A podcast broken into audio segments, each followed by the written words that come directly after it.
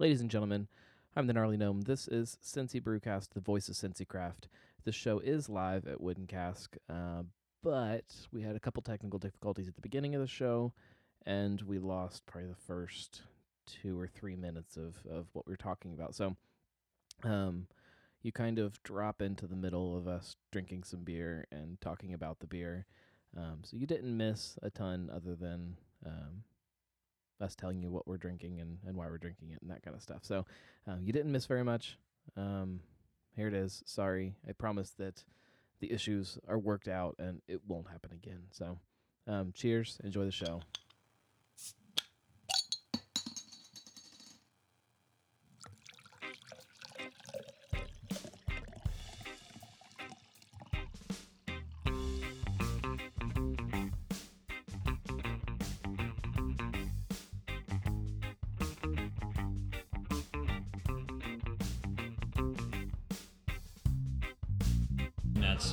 Wildly hoppy. It's not mm-hmm. something that you're not going to be able to taste anything afterward. It's it's well balanced. I could, yeah.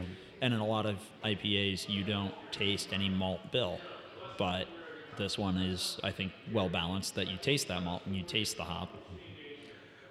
So let's kind of jump right into just the the, the beer in general. You know, when you look at the, the tap lineup here, there are lots of quote-unquote lighter styles. You know, there's there's not those big, heavy, giant um, alcohol beers. It's sessionable, but there's a lot of...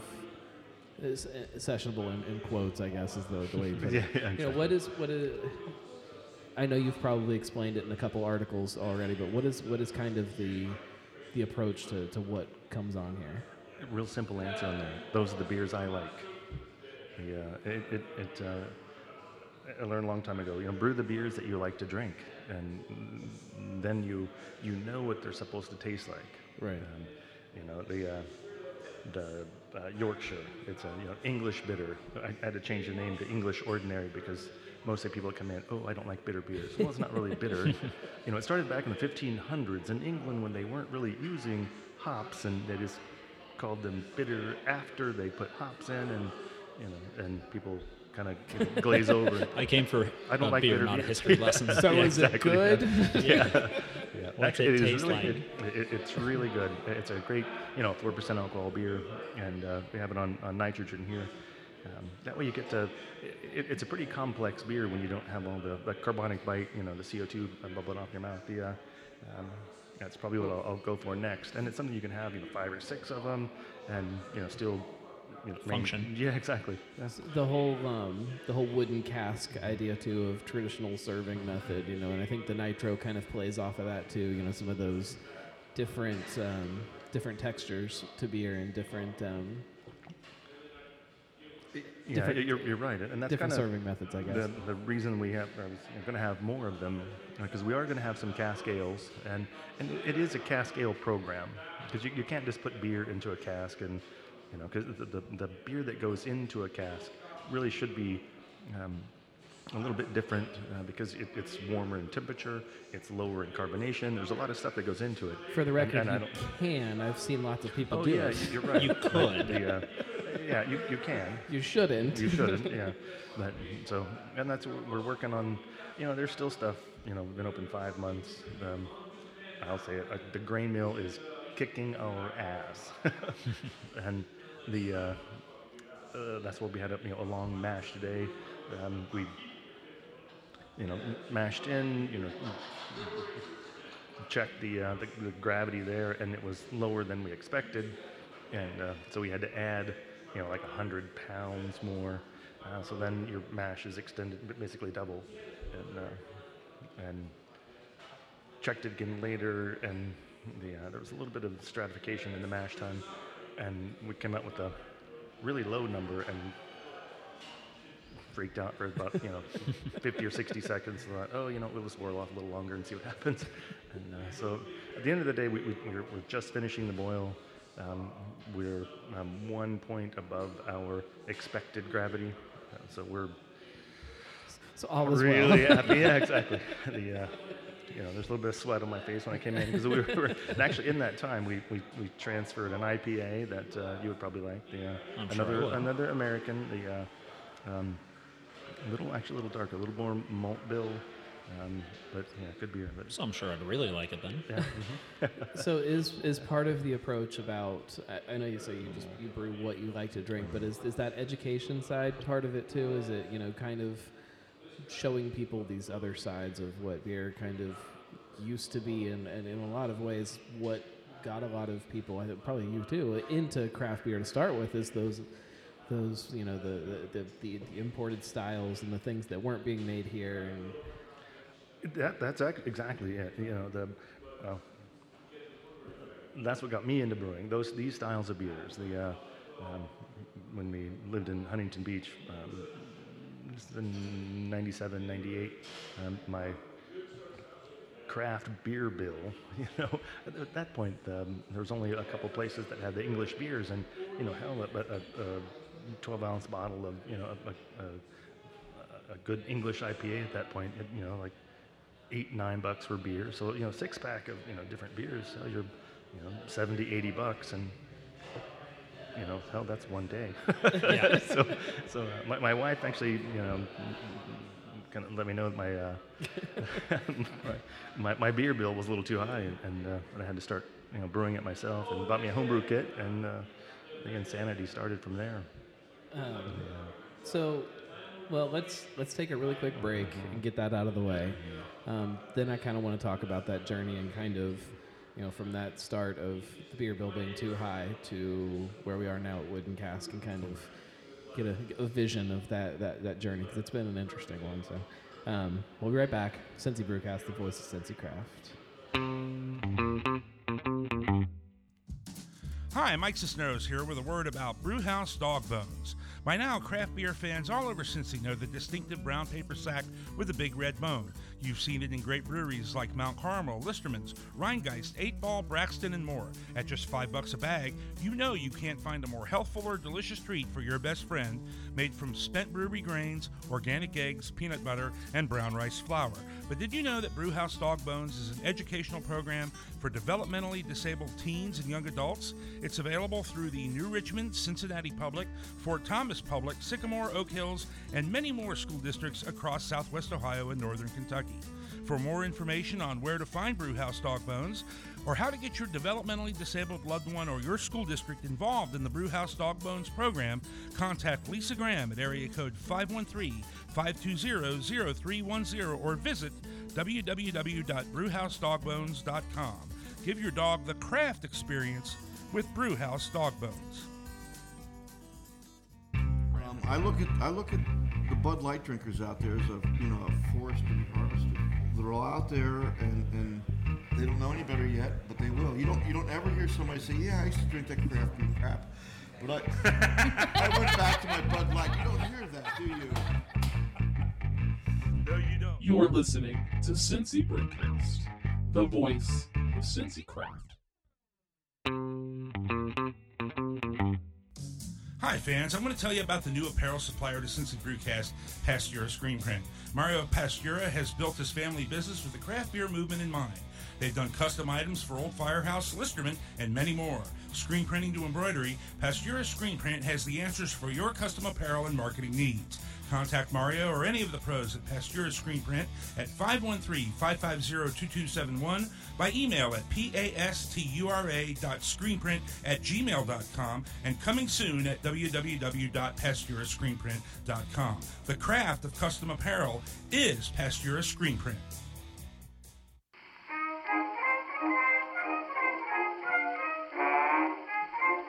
Hello there. You're listening to Cincy Brewcast, the voice of Cincy Craft.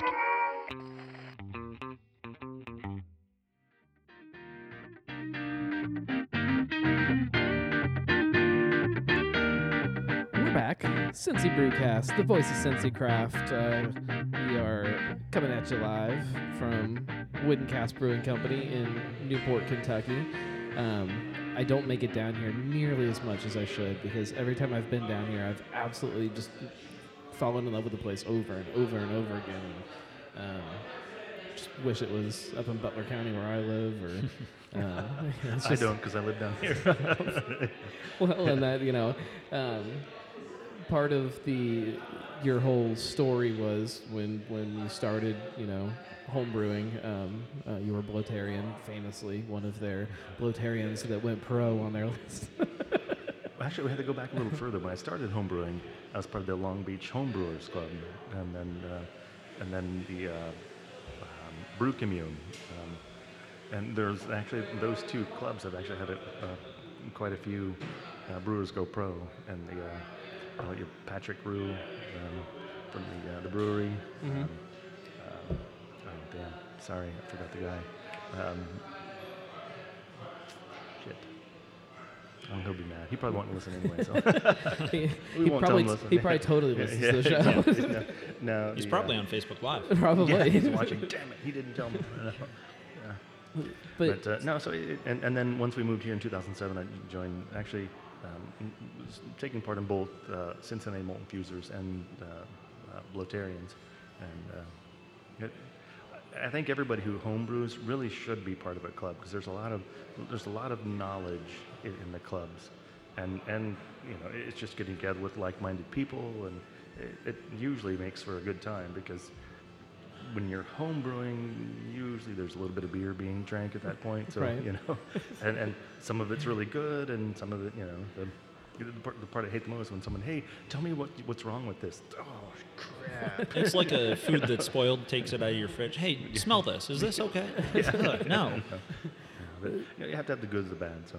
But at that, you know, that was the time when the idea kind of hit that, hey, I, I might like to, to open a place. I might like to do this. This might be possible. Uh, you know what? That, yeah. So all the, in Southern California... Uh, My, my two hobbies at that point were cars and beers, and out there, um, there was every weekend there was beer events and car events. You had to, you know, make your choice of what to do. And, and here, the car scene's not quite as big. The beer scene at that point wasn't either. Um, so it's kind of a weird feeling. But the uh, uh, moved out here, um, loved the work I was doing. Just didn't kind of like the upper level management. Didn't get along very well. So started putting together, uh, you know, business plans and stuff like that. And we we're going to do a, a brew pub, right? And uh, you know, smaller, probably you know, three barrel system, something like that. Kind of what you know is really happening today. But uh, you know, at that point, you know, most people, oh, you know, that's that'll never succeed. That won't happen. That, you know, that's too small, and you know, because everything was macro at that point. You know, the, and the, brew pubs were most of what you found at the time. Yeah. The uh, well, it, it, oddly enough, so I, I traveled. The last job I was at, I did a lot of traveling. And my hotel room always seemed to be right around a brew pub, a brewery, or something. You know, it's kind of like I planned it that way. But, but the, uh, I, yeah. That is exactly how I plan it whenever we stay in a hotel. Definitely, exactly. But the, uh, so I don't know. It's um, and uh, it was, I was at a Bloatarian meeting, telling you know one of the guys, and so oh, and there's another member, you know, trying to do the same thing. You know, that was uh, Jason Roper. So you know, we we uh, we met and you know, talked for a long time, and kind of decided to uh, to join forces. You know, it, it starting up a brewery, you know. Two minds is usually better than, you know, starting at your own. It's a lot, it's, you know, half the work. So. S- still with the the whole brew pub idea, though, right? Uh, you know, it, started it, talking, it, it was, and the, the weird, you know, the. Um, so when I would look for a buildings like that, you know, my wife, she'd say, hey, you know, no money's coming out of her account until you find someone that does food, because I don't know food, you know, and and then you know, kind of the same thing with Jason. You know, he wasn't really into the. I didn't have any person that was, uh, you know, the, the foodie. To, so, you know, a bank wouldn't, you know, give me right. money at that point. So, uh, we we talked about it for quite a while, and we, uh, it's like, well, wh- what's the problem here? Let, let's solve the problem. Get rid of the damn food, you know, and we'll do a production brewery, and uh, that's what we did. We started Rivertown, and uh, that went well. You know, the Rivertown did. Um, we got into some sours and you know, Belgian stuff like that, and, and you know, the. Uh, I think at you know the very beginning, both of us knew that you know at, at some point, you know you'd have to you know one person wants to go this way, one person wants to go that way. So I think your your famous quote to me was the "How long can a two-headed monster live?" Yeah, exactly. Well, yeah. and and you look at you look at the Rivertown of, especially at the end there, it was very much two personalities kind of mixed yeah, in yeah, together, and it, it didn't it didn't. And I think it worked out great for both of us, you know, because that yeah. that's the direction you wanted to go, and this is really the direction I wanted to go. So the uh, it, it worked out good. I mean, how we're, I think we're both happy and, you know, having a good time with it all. So, and that's really what's important for beer, because you make people happy, but, which it's an empty glass. John. so, so when we'll, we'll, we'll take another break here in a little bit more. Uh, I'll um, text him and tell him to bring. What do you want? um, I'll take that the Yorkshire, please. Oh, oh crap, man, mine's declined. Let's um, do three of them. yeah. When uh, when you guys did split ways and and Wooden Cask started coming to life and the idea started developing and all that, um, why why no brew pub now? Is that? Oh, I still don't know food. You know? In all those years, you never met anyone. never yeah, met exactly. anybody. No, you know, yeah, it, it's more difficult. The, the whole food side of it, you know, it, it, it adds. A, there are restaurants being run by people who know food that are failing. Right. So, yeah, and um, I don't know. It, it, it's a. It was just a huge investment that I didn't want to get into. I said, I, I don't know food. I, I love to eat food, but the. Uh, um, I, I've talked to a few breweries around town who kind of cite that as one of their downsides, though, that they don't have a food option for people.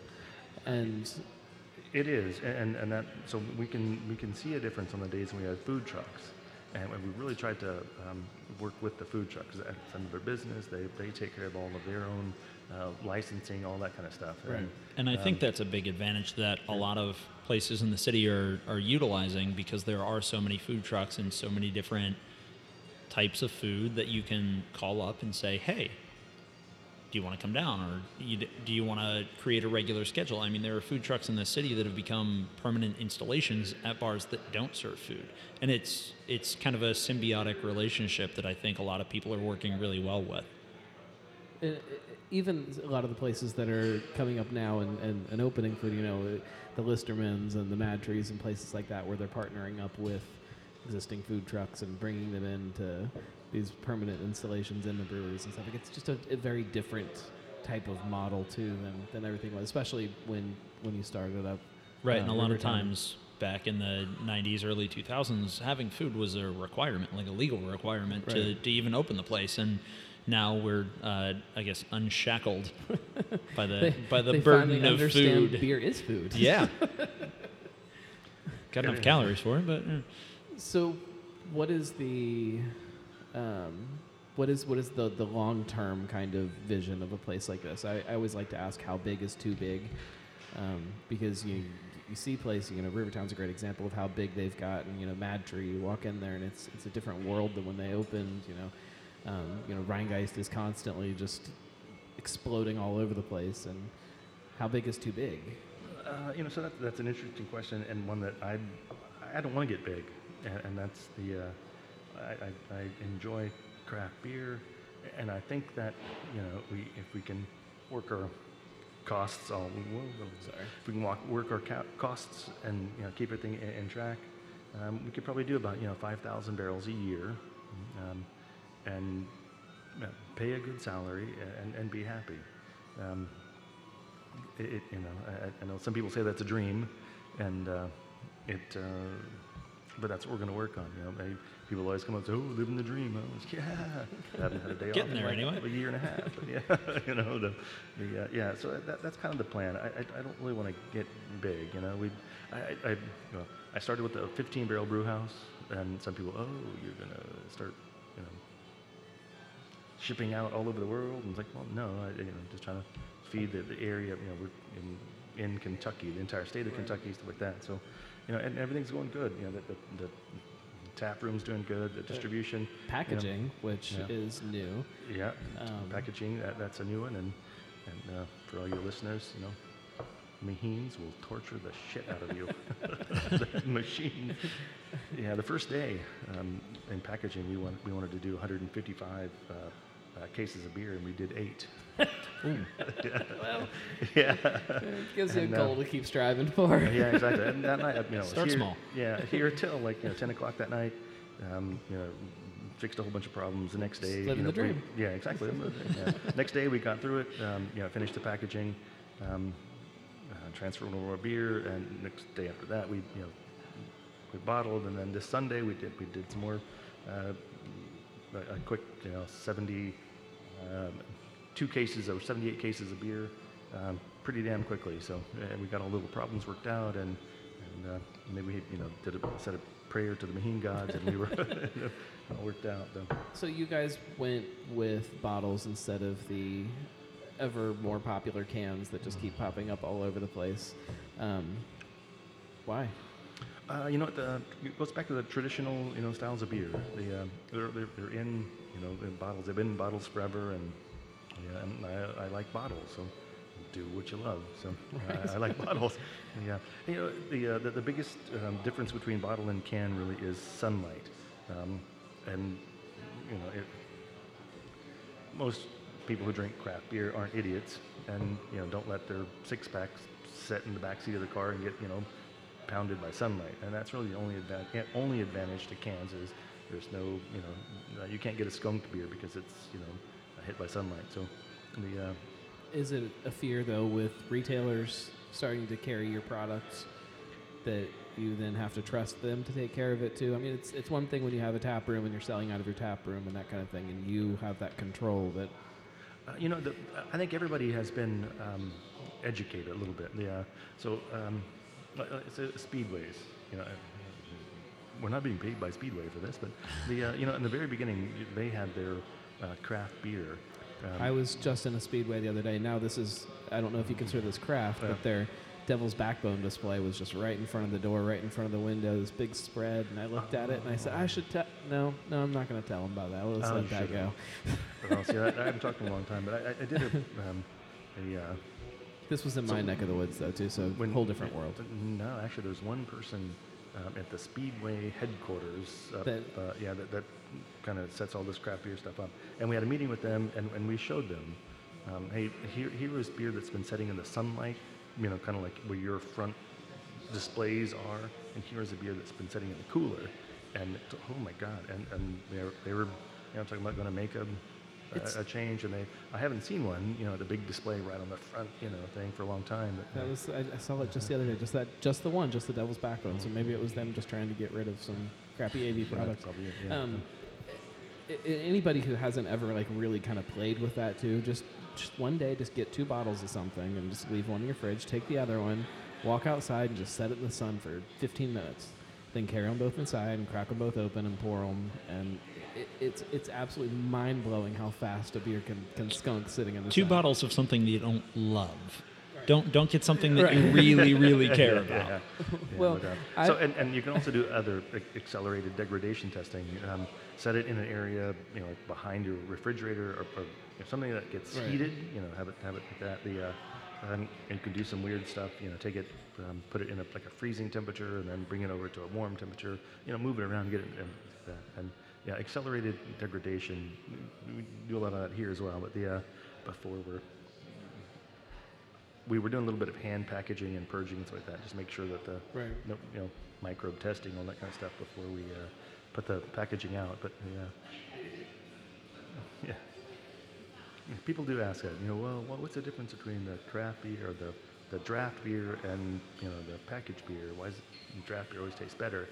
And I always say, well, because it's temperature. The, the, you know, the draft beer is kept cold through its entire damn life. You know, the whole, you know, we, we package it. We, we keg it cold and goes into a, uh, our cold room. Distributor puts it in his cold room. He sells it to someone. They put it in their cold room, and they, they you know, pour you a glass, and it's cold. The, the packaging, you know, goes from us to our distributor who who puts in his warehouse. So I've got one temperature change, and then it goes to Speedway, and they put it on the front shelf, and it gets pounded by light or whatever. Right, and it sits Sorry, in a Speedway. Truck between for who knows yeah. how long. And yeah. yeah, exactly. So, you know, the, the uh, that kind of stuff. You're, yeah, we have to think about that. But I right. think what we're saying here is don't buy warm beer. Is that, is that yeah. the agreement? And just and just take care of your beer, and, and make sure that whatever, wherever you are shopping, make sure you trust the way they carry their beer, and, and, and know your distributors. I guess I, I, that's probably a little bit geeky, but right. You know, and I, I think like, I, like know the people that are that are dropping the beer off at that store, and if you see something done wrong, tell somebody. Yeah. Just shoot off an email and say, hey, this is going on here. Do you guys know that this is how they're, you know, storing their beer? And I think there are enough retailers now that carry a good selection of craft beer that if there is one like your unnamed gas station, uh, uh, that doesn't handle it right, that puts it in front of the window, there's probably one right around the corner that does it right. right. And and I mean, you can you can tell the proprietor of whatever gas station, hey, just so you know, they may not actually do anything, but someone's going to. Someone, you know, someone at a different gas station, and the gas station half a mile from me that has five hundred craft beers in stock at all times, which I didn't believe until I went there and I walked in and sure enough. But they, people like that know craft beer and they're going to treat it right. Right. You know, and that kind of touches on, during the break, we were talking about uh, education, and uh, really we have to educate people at every level, every step of the system for, you know, about craft beer. Because it, you know, it's not a, you know, the, the, the macros who, you know, pasteurize and, and it doesn't, uh, so, you know, you, you don't get a living product. And, and uh, from from what I can tell, the, the, the macros don't really care what you drink or why you drink it. They just care that you drink they it. Just, as long as you're drinking something, they'll sell you something. And it's it's very different with craft breweries. If you open up a place that's putting on an English mild or something like that, you've got to tell people what that is. English or, bitter. Or the, be- oh, the bitter. You know, you gotta you gotta explain to people what, what they're drinking and why they're drinking and why you make it and, and why they should be drinking it too. Uh, yeah, we, we talked about that a little bit too. Huh? The, uh, the education of the people that come in, um, you know, for the different styles. They, you know, they're used to one light lager or, you know, just your basic Pilsner. You know, we have, you know, eleven different beer, beers on tap right now, and every one of them's a different style. So, the um, and a cider, Wooden Cask cider. So we before before you got here, we were kind of sitting around talking about cider a little bit, because I cider is this whole new world for me that I I, I really can't say that I've, I have found anything that I'm just absolutely in love with yet. It's always kind of too sweet, and just it, cider's a whole new world. So, um, is it wrong if I put ice in my cider? I've never gotten like a really honest answer from anybody about it, and like a good. You know, here's the weird thing. So, beer and cider, it's just like food. Everybody has their own idea of what's good and what's bad. You know, I, I get a steak. There's no fucking way I'm going to put, you know, steak sauce on it. That'll ruin it. Some people love to, you know, drown it in steak sauce. So, if you like putting ice in your cider, go with it. That's your, you know. Maybe you're and trying I to dilute I'll the sugars. I'll take permission. Yeah, exactly. Oh, yeah, absolutely. Yeah. I think you're going to keep uh, keep asking people until you get a yeah. definitive, yeah. yes, you definitely should, or yes, or no, you definitely should not. I think that's going to be a recurring question, at least on this show, that yeah, we, we just need cider. to know. Yeah, it's, uh, you know, I I guess I would I would never tell somebody who wants to put ice in their beer that it's wrong. Yeah, I would. Yeah, I would. Wow. I've never seen anybody put ice in beer. Though. You oh, tell them wow. that it's wrong. You don't tell them that they can't do it. That's a good point. It's the same thing as steak sauce. It's not necessarily the best way to do it, but if you like steak sauce that much, go for it. But why, I guess you got to figure out why you're doing things like that. You know, if, if you're putting the, the steak sauce on, do you not like the the way your steak is cooked? Is it too dry? You know, right. And so maybe that's the same with cider. If I'm putting ice in it, maybe it's too sweet. Maybe I want something not. I, I don't know. There's there's there's probably a whole exploration there that I need to do and need to figure out too. But um, so did you try the cider? I did not try the cider yet. What the hell, man! Come on. Yeah, I, I will. You won't need it I yet. will. I will try the cider. Yeah. So is it just a traditional, quote unquote, straight up cider? We do see all these dry hopped ones and that kind yeah, of no, stuff. Yeah, no, it, it is. It, it's traditional uh, straight up cider. The, uh, we use a, an English ale yeast actually, but. Uh, Not telling you which one, but the the uh, now I worked on that one for quite a while to get the the yeast and alcohol levels, but that worked out. So, well, it's from from what I understand, it's a very different type of skill too than than brewing is. Different kind of flavors that you're playing with, and different different methods to get those flavors. And um, there's there's a lot of ciders around town that are popping up, and I think a lot of people are just making them to make them, and I don't know that everybody really gets it yet. And, Um, yeah, it's interesting. Yeah. You've got yeah, you've got your people who make ciders because they know a guy who owns an orchard, and you have your people who make ciders because, well, some people like ciders, so right. let's sell that. We should, we should put one on. Yeah. Um, Man, so if we're on video here, you guys can notice the, the differential in beer level here. What's going on here, guys? Well, Randy, I'm, I'm, I'm just assuming one. that you've You're had a much harder day than we yeah, have. So yeah. This is my second beer for the day. um, yeah. Some of us also live way up in Butler County and have to go home at the end of the day. I think she didn't have a driver, so that's not a good excuse. No, she came down separate. She Man, you didn't sent me with all the equipment. Huh? No, well, it's a long story. But. No, in, in Randy's defense, this is, what did you say, four percent? Yeah, four percent. So that's true. There guess, is that. I guess that is true. Well, the first one he started with is basically eight percent. So. Oh, okay. So I don't think people can see it on the video. We could probably turn it, but there's also a lot of barrels along the wall.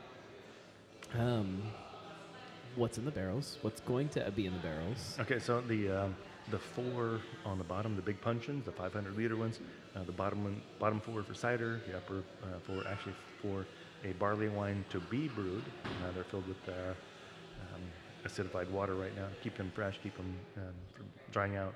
Um, the bourbon barrels over there, actually the upper two um, on the your guys' left-hand side, uh, we have Ruby uh, in our uh, Irish Red Ale aging in whiskey barrels.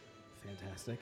And then the uh, then there's eight of the, the Scottish Stout aging in uh, Buffalo Trace bourbon barrels. And then uh, we have one Buffalo Trace uh, rye barrel uh, that's has uh, Scotsman.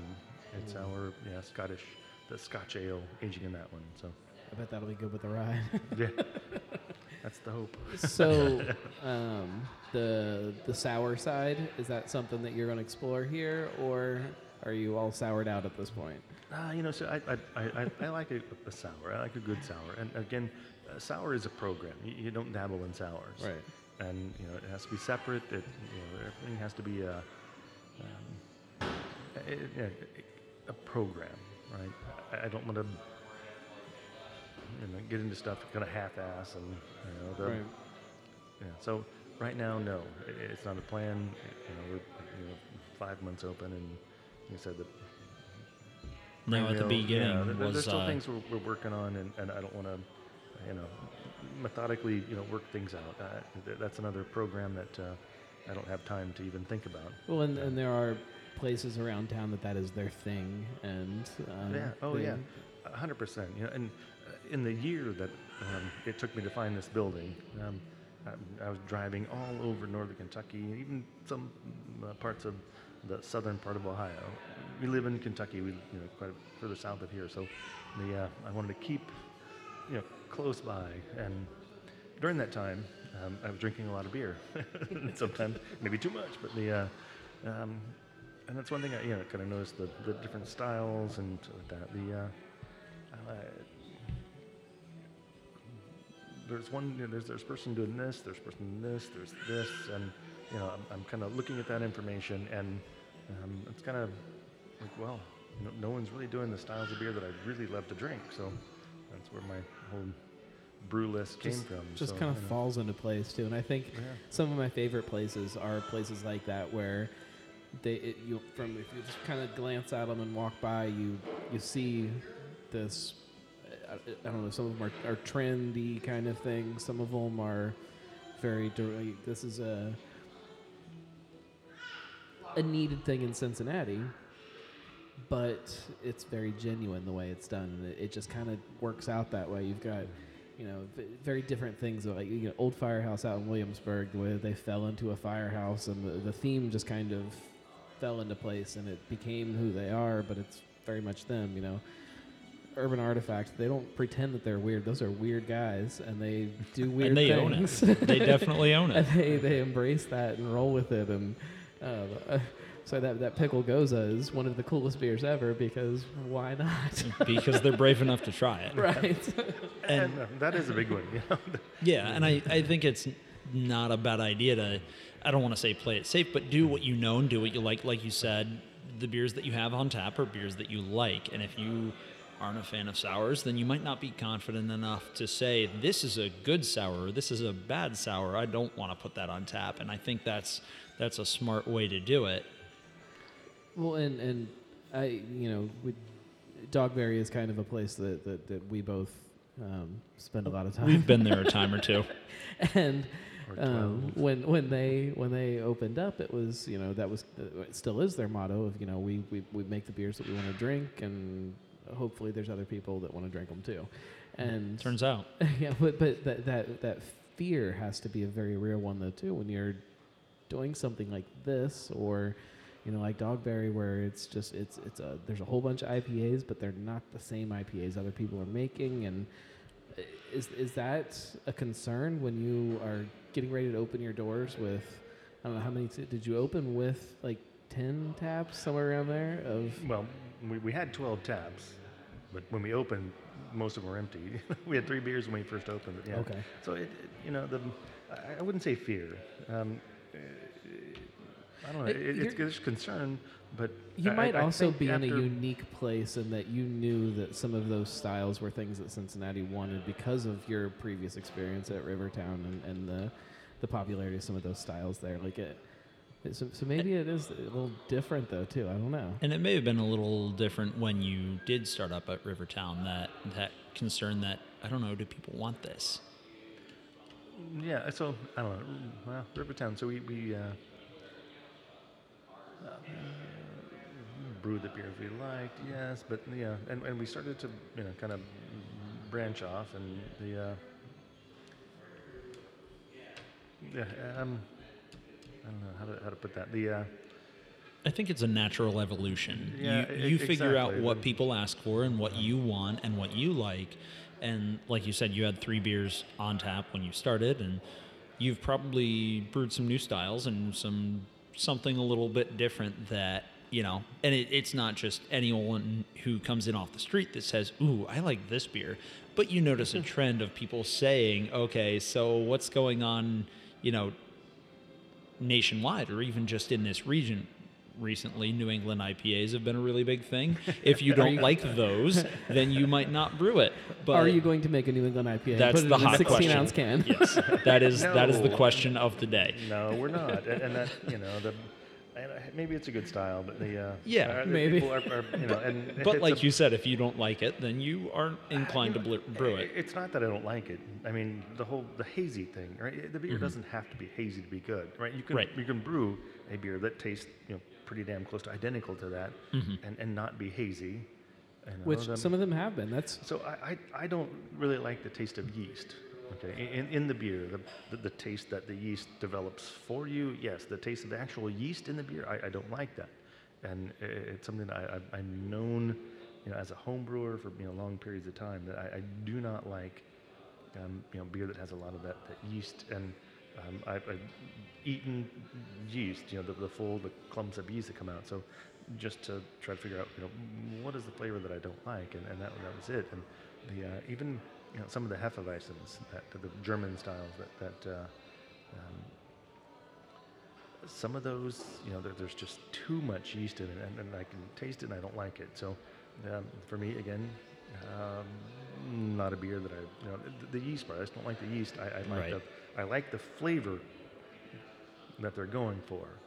I just don't like the, you know, that, that yeast that's in there. So, so you would be more inclined to brew a beer that's described as juicy than a New England I P A, strictly. That is correct. They don't have to be the same thing. They correct, can be yeah. wildly different things. Yeah, yeah. So you know, that that's a pl- that's the plan. You yeah. should you should brew a New English I P A and uh, put it in a can. A New English I P A. Well, the weird thing, I wanted to call one, you know, Old English, but damn, that's already used. You know, yeah. Old English oh, eight oh one. Yeah. There you go, yeah. No. Let's let's take another quick break. Um, we'll we'll come back and we'll talk about um, beer, probably. Um, I assume something about beer or making beer. Good chance of that. We'll be right back. Cincy Brewcast, the voice of Cincy Craft.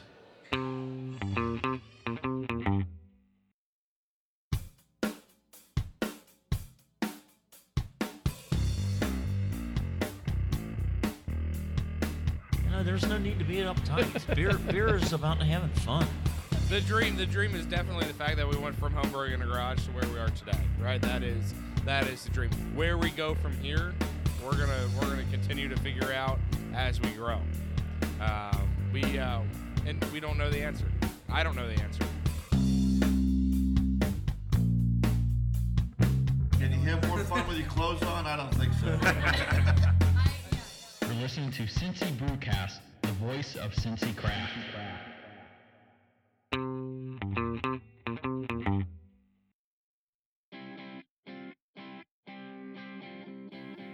Hey everybody, we're brought to you by Brewer's Buddy, your best friend in brewing. Brewer's Buddy is the latest homebrewing system on the market. It's a patent-pending, gravity-fed beer homebrewing platform made affordable for anyone who loves the craft of brewing beer. It's versatile, durable, affordable, and it's safe. You can follow them at Brewer's Buddy on Twitter, Instagram, Facebook, and you can find out more about them at brewers buddy dot com. Make sure you pre-order now at w w w dot brewers buddy dot com. Brewers Buddy, your best friend in brewing.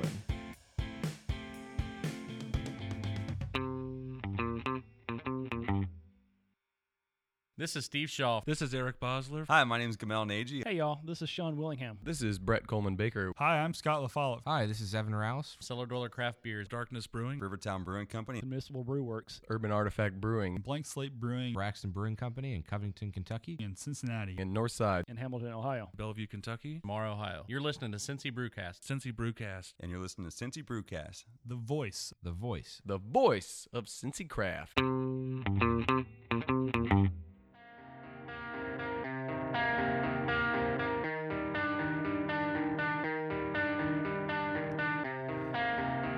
I am the Gnarly Gnome. This is Cincy Brewcast, and we're drinking cider now too. Um, Randy brought us a couple samples of the, what's the what's the name of the cider? Is it just yeah, Wooden Cask cider? Uh, you know, it's boring. I, I say this all the time, man. The, the, the brewing the world's best beer, right? You know, the hardest, or actually the hardest part of that, naming it. There's a lot it, of places it, it, that spend a lot of money trying to figure that out. Yeah, because you you you know have just killer beer and name it turd and no one's going to drink it, you know. I, or, I don't know. You have to be, yeah, no, anyone who names their beer turd has to be very confident in that beer. Or, you know, you could take a mediocre beer and call it the best beer ever made. No, arrogant bastard, and people will drink the shit mm, out of it. No. Like hypothetically, mm. to, you know, not to, hypothetically, yeah, correct, yeah, yeah. Because, yeah, yeah. you know, they, that's some good dudes. So. You know what, I like this, and I feel like He's I've talking s- about the cider. He I feel like I've cider. said that with the last couple ciders that I've had, but... Maybe I am. I, I can't. No, I'm inclined to agree with you. Maybe I'm not not a cider guy. Maybe I just don't like most of the cider that's out there. Does that make sense? That makes sense. That might be the case. You might be developing into a cider guy. That's true. Maybe my. I mean, you're. I, I feel like you're definitely always going to be a beer guy, but you might also be a cider guy. I don't think they have to be mutually exclusive. Cincy Cidercast coming next year. Well, you know, if you walk into a, into a place and they have. Um, Anheuser-Busch products and you know, Miller Coors products and the cider, what are you going to drink? That's the cider. Whiskey? Yeah. I don't I don't frequent those places. Well, I was going to say, strip clubs don't carry that, do they? I, I actually bet a few do. But you know that there is, this is completely off topic, there is a uh, brewery up in Dayton that um, is also a strip club. I've heard about that place. And you've heard about it? And I I don't want to say I'm curious because my oh, wife curious. may my, one my day wife listen. Can hear me saying that I'm That's curious. That's true. But. Yeah, my wife won't listen, don't worry. Um, so I'm I'm Why curious. Why does she listen? I don't know, man.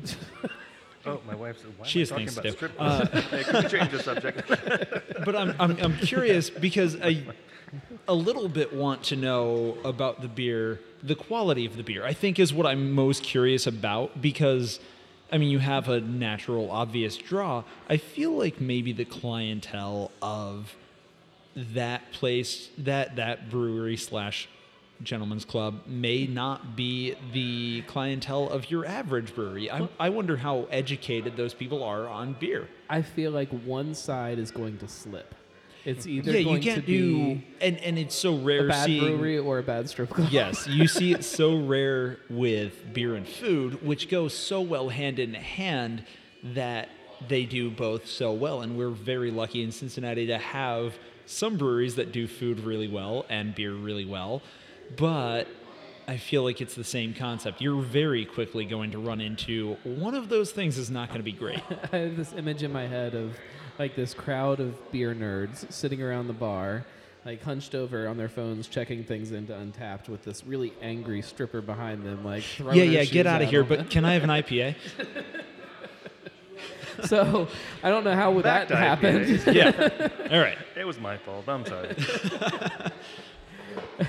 It's a, it's an interesting kind of place. I mean, everybody's got to have their gimmick, I guess. It has to be, yeah. So with the ciders, since that was somehow that's where we started that. But, I brought you a cider to try. Um, is this something that you're going to explore more of? I mean, you know, you said we know you said that you had some barrels, and um, but is are we going to see more and more taps? That are we going to see three taps of cider? And no, the there'll be one beer, tap or? of cider, yeah, and then once the barrel age. So this is not barrel aged, and once the barrel aged one comes out, we'll we'll kind of keep that rotating and, and stay with that one. The uh, Um, it, the, the barrel really is more just a, for a malolactic rest, and the uh, it, it's another kind of acid rest that they go through, and it, it keeps it from being so sweet. And, and that's probably a lot of things that you in the the uh, you're tasting right now in some of the breweries that they're they're treating it more like a beer, right? Um, you know, going through fermentation and then probably filtering it and, and being done with it. But the uh, but cider really should go through that malolactic rest, and uh, the malic acid has a little bit different flavor profile than, you know, the like phosphoric or lactic or anything like that. So it, it changes it, and it really keeps it. Um, it, it takes away just a little bit of sweetness at the end. Um, and so. I think a lot of people who come into a brewery and order a cider are looking for something that's maybe not as sweet, and that might be what the gnome and I are really enjoying about this cider is that it's right. not as sweet, because that's usually what pushes me away from a cider is I don't want to feel like I just ate an entire cake worth of sugar. Right. That's not what I'm after. Well, it's it's that fear of like that, that next day, that, that that all that sugar and the hangover and the stomach um, and all that stuff. That's so just you very, know. very little uh, residual sugar in this one, so no worry about that. I, I trust you. So uh, our our... Is there any plan to put the cider in packaging? Or no, there is. Yeah, we, we, we kind of have to. And, and the way we did our our uh, trademark for our name and things like that, we have to put the, the cider in packaging. So that's interesting. Good news. Yeah. Good news for all the cider lovers. That's right. Because there are a slim few options in the city for, for local ciders. And, and depending on what you do and don't like in your ciders, you may not have all the best options. Right. So I think this might be a godsend for a lot of people. What what other kinds of things um, are on the horizon for Wooden Cask? Is it same idea and just keep pumping out more beer and making it more accessible to people? Or are there some big ideas? I mean, this is a, a good-sized building here. I think, you know, there's, there's a lot of stuff above us, and you've got, you know... What What is the grand, the grand idea plan. behind this? So, uh, you know, it, there's a, a barrel program over there we're working on, and the, uh, and we're going to start producing some um, barrel-specific beers, um, and everything right now, uh, all the, all of the, the beers are all my recipes, and, and as we uh, as we go, um, we'll bring in. Well, we have we have brewers. I have, I have two brewers actually, but the uh, um, I'll let them put together recipes and things like that, and it, it, get their beers on tap. It'll probably be an I P A, but you know, the uh, safe uh, way to start. Yeah, exactly. The uh, so for right now, we're still in startup mode.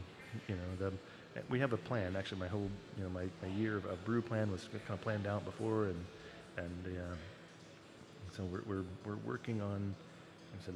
Um, Getting all of our main lineup, uh, getting those beers exactly where we want it to, and you know, the, um, like like today, the uh, our, our brew day didn't go exactly where we wanted it to because I mean we know our, our grain mill uh, is having some issues. I've been working on it for quite a while now, and the um, it's probably the first thing that we upgrade. Get rid of that, you know, because yeah, it, it, I've had it completely apart. You know, figured out some problems, put it back together, and and it's working. Um, but it, it changes its, its adjustment all the time, and that's where we had to add um, more grain. This is where the craft comes in, right? The craft brewery. So we. It's, it's making we, things work. You solve problems on the spot instead yeah, exactly. of them being so, figured yeah, out. You know, yeah. the, the, and that's, that's I, I say this all the time. The craft brewery is really um, when you're, you're you're doing something and it it's not exactly the way you want it. There's there's points where you can make changes um, that you can to get it to where you want it. And you know, when you're you know, brewing on a you know one hundred twenty barrel system, that's pretty damn hard to do. Right. And so. You know. Yeah, if something goes wrong, you yeah. can make it right. A macro, right? Well, if something goes wrong, then yeah. it's wrong. Hey, we have new extra, extra, extra light. Yeah, You know? it's zero point zero two percent. yeah. am, am I the only one? Well, I, I, it's very possible that you guys might have had it, but that when Miller put out that, that Miller Clear back in like the nineties or whatever, like I look at that now and I'm just so curious. I was certainly oh, not yeah. of beer drinking age in well, the nineties, well, but I yeah, wasn't either, but I mean, yeah, I was, but I didn't have it.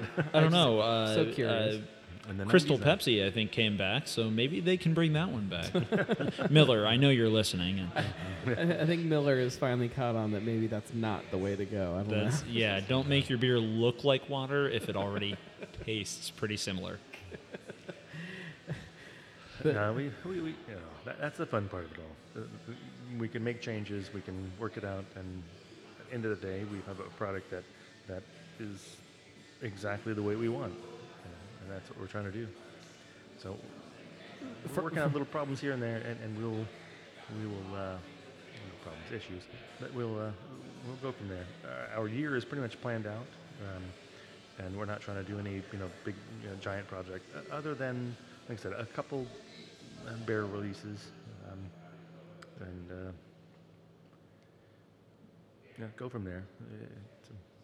So you say your year is planned out. How often do you wake up and just say, I've got it.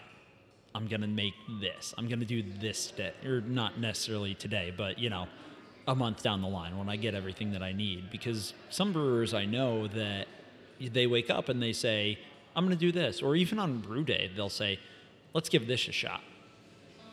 Oh, see, I'm I'm, I'm not a let's give this a shot kind of guy. so, so uh, you know, my whole, you know, uh, no, I, I process. Process engineering, sure. I, I process. The uh, everything has a process.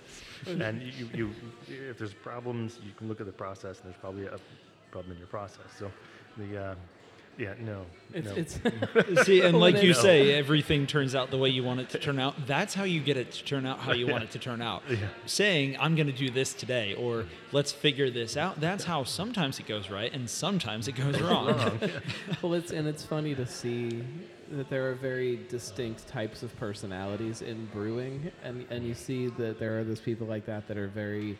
Um, almost scientific in their approach of this is how I do it, and it's it's it needs to be planned out. And then you've got those people that just throw oh, things yeah. in there Let, and make let's magic. Let's call them free spirits. And then you know you, you've got the tinkerers that are just in it to, to fix that grain mill, you know, and that's their thing. You know, like it's like it's it, they're very distinct people, and you can walk into any craft brewery and talk to somebody, and you're like, all right, you're that one. you know, or there's there's it, it's fun. It, it is. Yeah, every every gauge, everything, every flow meter has been you know, calibrated. So, you know, yeah, I'm, I'm not the tinkering or, or the, the let's kind of work it thing. You know, Meanwhile, the, yeah, no, uh, yeah. just I think last week I sat down with Dave Dixon, who's one of the innovation brewers over there at uh, at Braxton, and he oh, was yeah. he was talking about the first time that Richard came over and was watching him homebrew, and Richard just couldn't understand why. The mark for what level he needed to hit in his mash tun was this dent in the side. And he's like, well, how do you know how do you know how much you need to fill it? And he's like, well, just this dent here. And we're showing that the dent? There's not like a marker line? Or There's not. The other, nope, it's just that dent. yeah, that, that's... It's the know. other side. Yeah. or scratch on the inside of your kettle. Yeah, yeah. That's, a, that's the homebrew, yeah. Yeah, and I think there are a lot of brewers who have lucked into some very good things by saying... I don't know, let's figure this out. And then there are some very good brewers who have sat down and planned every step of the way and, and mm-hmm. churn out great beer. And and I think it can be done either way. Some people have a lot less anxiety about certain directions. Well, is it is it frustrating for somebody like you who, uh, you've definitely paid your dues into craft beer and you've spent a lot of time to create this. And then there is some... Yahoo that gets a boatload of money from somebody and says, hey, make me a brewery, and then they go and they do it, and you know, for all intents and purposes, it's an easier path. Uh, you know, so here's the... I don't know if frustration so, is the um, right word, but... Well, it, it, sometimes, because we, we uh, um, in the construction of this, so we, we work with a, a general contractor, and that general contractor actually has worked with a lot of different breweries. And um, they they bring people in all the time. They're they're kind of projects that they're working on, and and we uh, you know we, we we talk with them, and you know kind of here, here is this you know here's what we're doing here, and and sometimes when they ask you know this question, you should know the answer. You know, who you're, you're building a, a thirty barrel system, and you plan to do this, this, this, and this, and you don't know that question.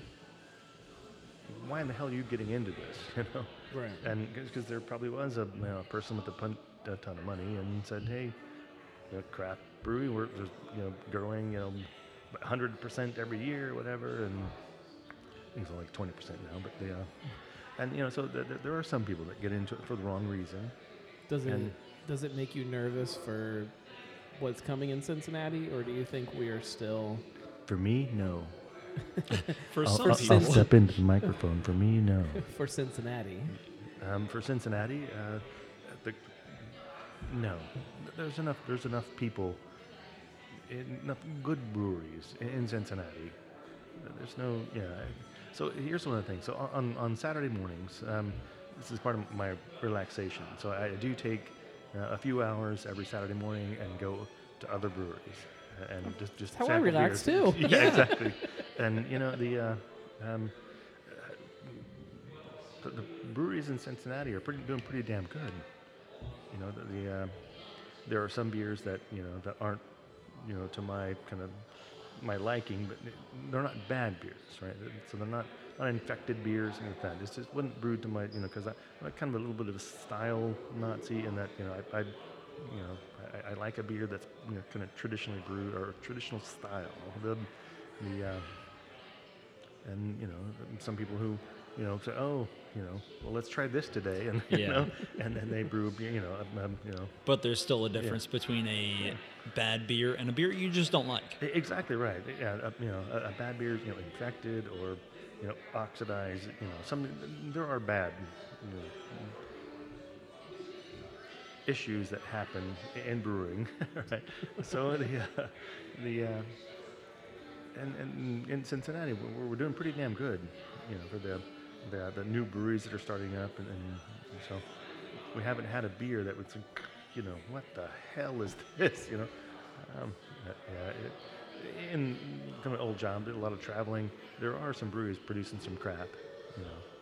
And so I think we're pretty lucky here, um, and we're lucky in that we, I think all the crap breweries work together, and and you know, for myself, I will answer any question that you know to the best of my ability, and. And the same thing, I, I I still ask questions of other people. So, the uh, we'll share a little bit of share knowledge, and you know, we're well, it benefits everybody. You know, if if there is bad beer that starts getting made in Cincinnati, it doesn't help the city's reputation it, the, as a yeah, beer city. Yeah, the image right? of the city, exactly. We're, yeah, we're we're lucky to live somewhere where all the brewers want. All the brewers to succeed. It's not an us versus them. It's, well, the them in this case, I guess, would be macro or, macro, you know, yeah. anyone else yeah. who's who's trying to capture the market. It's, you know, it, it's a Cincinnati brewers versus the world. Right. It's, you know, we're all trying to help each other succeed. And I think we're really lucky that we all get to partake in that, in that kind of collaboration. So, you know, kind of going to the opposite side of beer that would be bad. What have you had lately that is something that gets you excited? That you know, man, I, I I wish I'd thought of that, or that's fantastic. That's something I want to incorporate, or just man, that's really good that you've encountered in your relaxation sessions. So, uh, that, that I love is, that term, by the way. So, uh, I'm not going to the brewery. I'm going to relax. relax. I mean, it's relaxation sessions. You do yoga. Yeah. I drink beer. My wife texts me already. What? You you can do both at the same time now too, for the record. the, uh, so here's the weird thing. So people ask all the time, "What's your favorite beer?" And it depends on the, the day, you know, the, the temperature, what's happening in my life. The, you know, today was a shitty day, so went straight for Reformation. You know, the, the uh, so in, in the area, so the the beer that. Uh, At, you know, I'll have to think about this for a little bit. So we'll, we will we will talk and I'll think because like, uh, we usually visit two or three breweries in a day. And well, and it's funny because, you know, like, as soon as when people ask me that, and I'll start talking and kind of start talking, well, I had this and I had this and that was really good. And then as you start going, you're like, oh my God, but this and then this. And you start, it ends up as a big avalanche of, like, oh, this was good. This okay, was good. so oh what God, beers, what, what, what have you not had?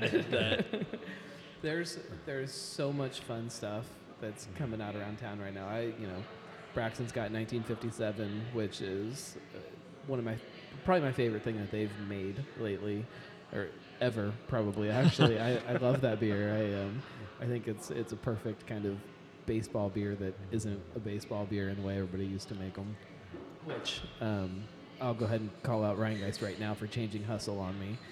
Breaks breaks my heart, but at the same time... I liked it before, I like it now, but I want both. But that's, and I think that's what I'm struggling with, is that I like the new Hustle so much that it makes me mad at the new Hustle because I liked the old Hustle. And I, I don't know, it's, it's a weird thing yeah. to me, but... Uh-huh. You, you know, as, as I'm, you guys are talking, I'm yeah. thinking about the the weird part, the, the it's just the, the bad beers. there, there was a, a brewery that I won't say that, that, that there was it was some bad beer. The uh, and I, I, I don't know why I can't unblock my mind from that one little visit we had. the uh, maybe that that's and maybe that's some of the the, uh, the part that craft beer has to to educate people about, because the uh, you know, not every every craft brewery does the same thing, and some people don't understand that, you know, the recipes are different, the people, you know, all the, the things are different. So, the uh, it's a weird, yeah, I don't know why. And I, I think I, there's well, there's there's also like like you said, there's a lot of good beer being made in Cincinnati right now. So it's yeah. like it's it's either the really fantastic stuff that's going to stand out, yeah. or the not so great stuff. Even if it's not bad, if it's just mediocre, it's going to stand out with all this other stuff that's coming out there. So it becomes this kind yeah of and this it's it's great that it took you so long to think of a bad beer or even a bad brewery experience. no, no, like no. Even if the beer was fine and you didn't enjoy the experience, like, it took you a while to think of that, and that's I think that's a good sign. Well, it, yeah because well, there's no once standout. Once you start, you know, you, you, you drink, you know, eight or nine different beers, and, and well, I mean, how many so here's a weird experience. The uh, um, a week after we're open, um, we're sitting here, and uh, a friend of mine, uh, he's looking at his Untappd, and, you know, he's like, doting home like like nine hundred beers, or whatever. And the, the lady um, next to him, nine hundred beers. uh, I'm at twenty-five hundred, and her says, her husband said, "What? No way! I'm at like thirty-eight. How the hell are you at that so low?" And the other guy said, "Oh, yeah. like ten thousand." And I said, "What? No way!" And the the um, rate beer dot com guy, I'm like, "Oh shit, dude, we've only been open for like a week. Come on, don't, don't torture us." But yeah, he said, "Oh no, beers are all great. You're good, man. No, no problem." And the uh, the whole people are now drinking so many different beers, and and the uh, the whole idea of what's your favorite beer is kind of going away. You know, oh, the, yeah. the the yeah. you know the the, the what's your refrigerator beer? You know, what do you have in your refrigerator? And usually, it's eight or nine different beers. You know, you're not having that, that one. And yeah, beer, and they may know. not even be it's one style. It might, oh yeah, exactly. yeah, eight or nine. Yeah, who has more than that? But it, yeah, you're right. It might not be one style. It might not even be one, you know, spectrum of beer. It might be a sour and an I P A and a porter and a, a bitter and, you know. I can have so many different favorite beers, and, and there have been beers that I've had where I thought they were my favorite until the next day when I had a different beer, and all of a sudden that one was my favorite. Not just because it was in my hand, but because I found something new, and it was it was so yeah. different and exciting. And, and there have been beers that I hadn't had for six years that all of a sudden I have it again, and I rediscover something that I had always loved. I just didn't always know about it. Well, it, that whole idea of your go-to beer is just completely just exploded and gone. And yeah, yeah. Th- that, I think that kind of came from the, the day when, you know, there, there'd be, you know, Anheuser-Busch bars. It had, you know, their products on and stuff like that. So now that, that's kind of gone away. You know, the, the whole yeah one one beer, you know, or one beer style like that. But yeah, does, does that affect how you control your taps? I mean, does that is there some kind of desire to just kind of roll through stuff and not keep a core style or a core beer on tap or something like that? No, for me, I'm, I'm, we're going to do core. You know, I, I, I like the core styles. I, um, this style, the, the, the lineup we have right now, that's kind of our core. And yeah, there, there's be some beers, you know, like our, our Scotsman, that's going to roll out, you know, that, that and because that's a seasonal style beer. Kind of, you know, unless the, you really like that style, yeah, exactly. Then it's yeah. an all the time. Yeah, so you know that that'll kind of roll out, and the uh, the Kentucky Farmhand, you know. Kentucky Farmhand is an American wheat style beer, about five percent alcohol, very easy drinking beer. You know? I, so, yeah, I can confirm that. That is a, very easy drinking. So it's a good summertime beer, you know. The, so that one's coming in, and the... Uh, and uh, will we see that one in packaging? You'll see it packaging here. Okay, um, so, so yeah. But in bottles available in the tap room? Uh, in the tap room, yeah. Okay. The, um, And, you know, so even, and that's another thing that we're, you know, trying to work with distribution. Uh, it, it's going good. Uh, we have no problems with that. We're trying to, to kind of release out, uh, you know, beers. I don't want to, just, you know, pound out shit and throw it and see what, you know, sticks on the wall, you know. Yeah, you don't want to flood the market with, right, even with yeah. your own product. Yeah. You want to so figure out what does best. And yeah, yeah. We're, we're working that part out and trying to work with uh, Heidelberg in uh, the Kentucky area and... Uh, Well, no one in Ohio yet. We're, we're gonna we're going to work with Ohio Valley, but the, uh, I think that's in June, beginning of June, because we are a uh, a host brewery for um, Cincinnati Beer Week, and uh, I can't tell you which what beer details have not slipped out yet about that. So no, we can't. No, we're we're we're, uh, we're held to secrecy on that one. But I can I can tell you without a doubt that Noam and I are both very excited for you to be able to distribute in Ohio. Yeah, yeah. yeah. Just make sure it gets up to Jungle Gyms in Fairfield, please. That'd be awesome. um, the uh, the other advantage, I guess, you know, kind of going back just a little bit with um, the taproom stuff. You know, the taproom only releases, you know, to to be bottling versus canning, where you're calling in, you know, X amount of cans to put one thing out there. It's kind of that other advantage. I mean, yeah, you have to get labels for it and everything like that, but it's a whole different world than than, than cans to, to be able to just kind of put out some smaller runs of stuff. And um, it, the advantage that I think a lot of people don't think about. That's a huge advantage. And well, cans, I guess you can buy... It, cans are about storage space, so right. th- everybody wants um, the, the people who sell cans want to sell storage you space and money. Yeah, money. So no, actually, the, the cans, the, the cans themselves. So there's some details here. The cans themselves are about eleven cents per can. The the bottles are about sixteen cents per can, uh, depending on the so the full truckload. Boy, this is going to get boring here. The, the full truckload. Unless you're really into logistics. Yeah, exactly. The, the full cu- full truckload of of bottles, you know, the, the standard long neck, you know, about fourteen cents per bottle. Um, but the you, know, you, you put a label on the bottle, so you have, you know, um, you know eighty-seven thousand some bottles, and you can, you know, put a label on it and get anything you want. Cans, they want you to buy um, pretty close to a half truckload of cans that are labeled um, to get that eleven cent price. So that's another consideration. So, you know, the, the it's so like when uh, uh, Scott from uh, Blank Slate, when he started canning, you know.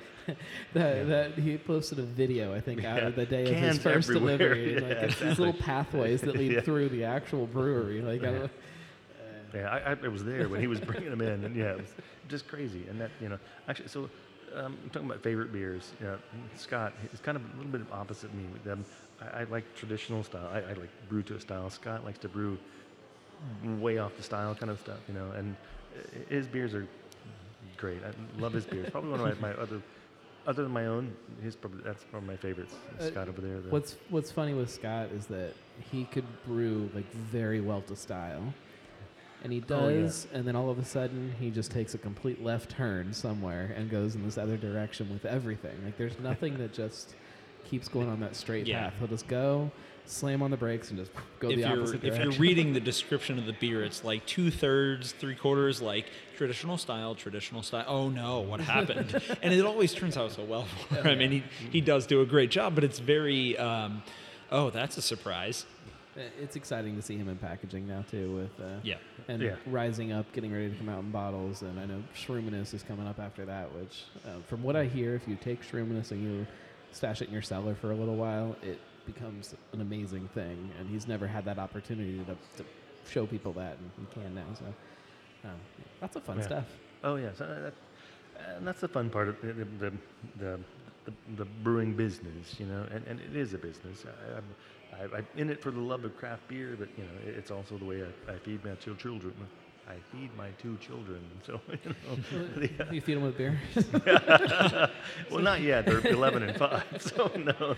So, um, but that's got to be like a, a a weird balance, though, too, of something that you do love so much, and then at the end of the day, like, this is still, this is the, the business, this is the job, this is like a, that... Craft beer, I think, for a lot of us, like, we forget that this is people, you know, like you said, feeding their families. We we just this is our, our relaxation method. I mean, this is... You know, maybe you forget that it's how people feed their families, but Randy and I are well aware. Yeah. I forget constantly. No. Yeah. And that's kind of why I, I want to stay, you know, I, you know... So my ultimate goal, like five thousand barrels, and that's not really small, right? There, there are a lot of breweries that are... Their ultimate goal is, you know, like a thousand barrels a year. That That's it. And, you know, that's pretty difficult to to actually, you know, make a living off that, right. you know. Them, so, yeah. uh, and that's kind of the, the whole, love the craft beer, love mm-hmm. the craft beer business, the people that are in it, and the, uh, and I think, you know, in that, you know, five thousand barrel range, uh, as long as we don't, you know, try to keep getting, you know, larger and larger, or, or try to, adding more and more people, and that's the mm-hmm. thing where, where it gets difficult in the, uh, the the number of jobs that has to be done. Mm-hmm. Um, so, five thousand barrels, correct number of people, live happy, pay good salaries, and you know the it, it it'll work out as long as I can keep all the other cost in line. Yeah. No. It's a delicate balance. I, yeah, exactly. That's I the, think as as long as. as as long as these beers keep coming out the way they are right now. Yeah. Oh yeah. And that, I and think that, you're that, good. And that's a, that the key. The the good, you know, full flavored beers. Um, you know, I don't. You, you were talking about uh, if you feel confident enough to, to to put out sours and stuff like that. It's not like I, I know I can do a good sour. It's just. It's not a. Uh, it's not something that I want to do. So it's not a not that, and the, uh, the the people in this area, the people that are they're drinking the beer, mm-hmm. I don't think they're confident enough to, to really. They, they they step up to a bar.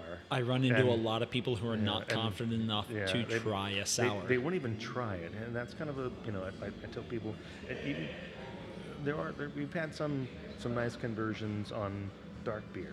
Right, that, that, that people come up and say, "Oh, you know, I, I don't want a dark beer because it, it's it's so you know thick and you know." You know I hate to say well. it, but I'm one of them. Not yeah. recently, but you know, in the past few years, I'm I'm definitely one yeah. of them. Yeah. So it, so you know, a, a case come to mind. Saturday, a female um, converted her to, to Reformation. I said, "Do you like you know chocolate? Um, do you like coffee?" And you know, oh yeah, yeah, yeah. So let me give you a little sample of this one. She. Love the beer. It's like, wow, man, I don't really like beer, but I like that one. Right. That's beer, so you love beer, you know. Little did you know. Exactly. So it kind of goes back. You just learn something education. About yourself. Yeah, we're, we're always educating people and the uh, on every sense of it, you know, that trying to keep from um, you know people thinking I don't like beer. You just never had a beer that you liked. Right. Or and the big one is, is trying to explain to people or trying to help people figure out what they don't like. You know, the, yeah. you can start with a. Um, um, gets a lot of, uh, I don't know, I get sued by you know, Craft or uh, yeah, Bud Miller Coors, but those beers are. are if if they sued you because of listening to this show, I'm pretty sure it would like. Yeah. It would be good things for me. We'd right? probably like quadruple our viewership. That would be great exposure. Be awesome. Not not yeah. great for you, but those beers yeah. aren't. You know, that, that, that, yeah. that's kind of the lowest common denominator, right? They're yeah. they're not they're not very good beers. They they uh, quality wise, those guys are are perfectionists. That that beer, the, the beers that they do are are perfect. They taste the same around the world. But isn't that because of computers and machines at this point? Yeah, quite possibly, but you know, but the size of the the, the the, the Belgians learned a long time ago, the uh, the larger the batch, the easier it is to brew the same beer. So uh, the, the same you know, flavor. The, doesn't uh, it say on the Budweiser bottles, we know of no other lager that costs more to produce or something like that? And the joke is because they make so much of it that that's a very true statement. You're making an eight thousand barrel batch, right. so... yeah, so so that, that's the thing that we have to, to work with. You know, we... we, we uh, We can talk to people, get them um, you know, slowly, you know, one person at a time. Yeah. We can bring them in, um, and people, you know, oh, crap, are we saturated?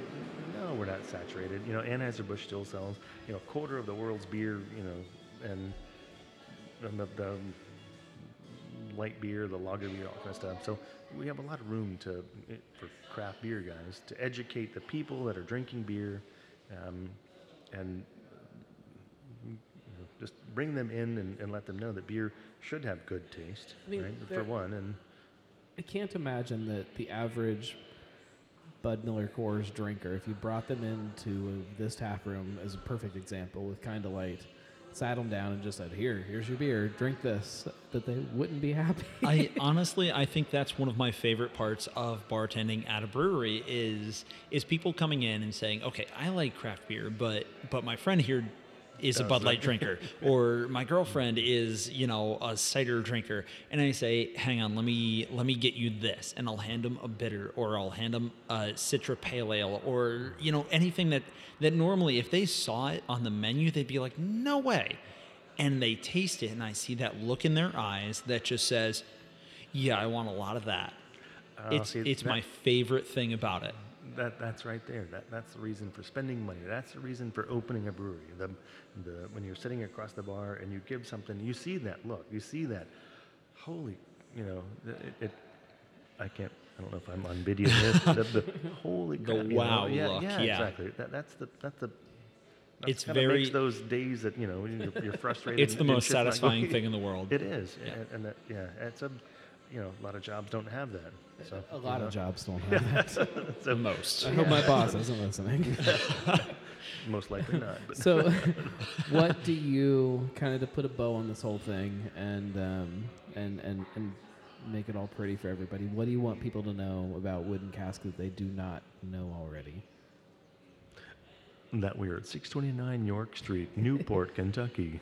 Cross really, the bridge, come yeah, here. Yeah, exactly. Really easy to get to. It's yeah, one yeah. of those streets where you can just turn on it and it takes you right up here and or right down here, I guess, and um, and, and, and right to a very big parking lot yeah. with outdoor seating, with a huge tap room, just a massive yeah. space. So um, bring all your friends and family. There are no baby changing stations, but that's okay. We forgive them. Um, I there is a high chair. I heard there's a high chair, right? There is a high chair. There's a high somewhere. chair. Yeah, so I mean, that's the, uh, hidden somewhere. My, half credit. Yeah, that, um, that was a a, um, a, a a Facebook thing my wife got. Oh, we're gonna bring our, our, our baby in. You have a high chair, and so she bought a damn high chair. we know? could. But, yeah. No. So um, yeah, your Wooden Cask Brewery Company. We're, we're we're all about you know good quality beer. You know the good good flavorful beer. Just and, uh, very uh, different beers than a lot of places are making and. And you know, traditional to a style, and that's I don't know, it, there's a lot of people. Um, craft beer has you know gone. Um, now we're you know we're all about the uh, tangerine this or the you know, orange this or the lemon this or whatever, and you know the I, I I'm not I'm not saying it's a bad thing. You know, there, there's some of those beers that are the uh, they're, are pretty damn awesome. I love to drink them, but it's not something that I. want to spend time brewing and you know trying to put Some, here. So sometimes the more of those that are being brewed, the more things like this become important to yeah. this other thing, this this growing and this this introduction to craft beer, even to like just this and respect to, to where craft beer came from. Most and, people and are not going to drink a triple I P A as their first craft beer experience. you know, and, and people ask, well, what do you think you won't do? And I said, well, you know, here's the weird thing. So I probably will never do like a, a Belgian quad aged in a uh, French Pinot Noir barrel on, you know, South African juju fruit or some shit, you know, the, that, that, that kind of stuff. When, when oh, no, I'd probably try it. I would try it. one hundred percent I would try yeah. it. But when, when a descriptor, you know, when, when your, your beer gets, you know, takes up a page for your description. I, I think that's too much. And yeah, I, I, I was like, you know, good, you know, good flavored beer, uh, you know, a traditional style. And, and when I say flavor, you know, the, um, you know, the, the grain has some flavor, the hops I, have some flavor. It's, it's, it's all there. Traditional, you know, flavor, even like yeah. I mean, that, to me that makes sense. Then, that, that well, I think I think so many people are trying to go so wild with, and this isn't necessarily a Cincinnati thing, but a kind of a nationwide or worldwide thing. They're trying so hard to differentiate themselves that they just go too wild, and it it's like, do you know what beer is anymore? Do you is this technically a beer? And and I think that's something that you're never going to come to Wooden Cask and and say, well, this is weird. this yeah. is uh, yeah. this is good is yeah. what they're going to say. They're they're yeah. going to say this is a well-crafted beer. And I think that's It sounds like that's the message you're trying to send. And that's the plan. That's the message, you know, the, yeah, well-crafted and um, you know, full-flavored without the I don't know, without the pretentiousness, I think. The you know, the, Yeah, if you know if you know the style, you know what you're getting into. Yeah. W- without the without the bells and whistles, is that, you know, kind of without the the the flashy juju fruit or whatever it is, you know, it's, this is that's, this that's is, it. This is beer from when beer was beer. Who even yeah. knows what juju fruit is? I don't know, like, but it sounds. I don't good. know. I, yeah. What are those? The, isn't that like a little candy or something? Juju fruit. Juju beans. I think, yeah, juju. Yeah. Okay, now I'm curious if there's a beer brewed with jujubes. You know there is. I'm sure there is. It'll yep. be on tap down here, Wooden Cask, next week. Yep. Okay, next beer, guys. Next beer. Um, absolutely. We'll. Uh, I, I need more of this uh, Yorkshire. That was fantastic. Um, Thanks, man. Thank you very much for sitting down with us. I know on a yep. day like today, it's um, you just want to sit down and relax. So thank you. No, this is pretty relaxing. You know, I, I enjoy talking about beer. So. Oh, well, thank you very much. We we enjoy talking about beer with this hour. Absolutely. Um, we'll see you guys next week. Cincy Brewcast, the voice of Cincy Craft. Peace out.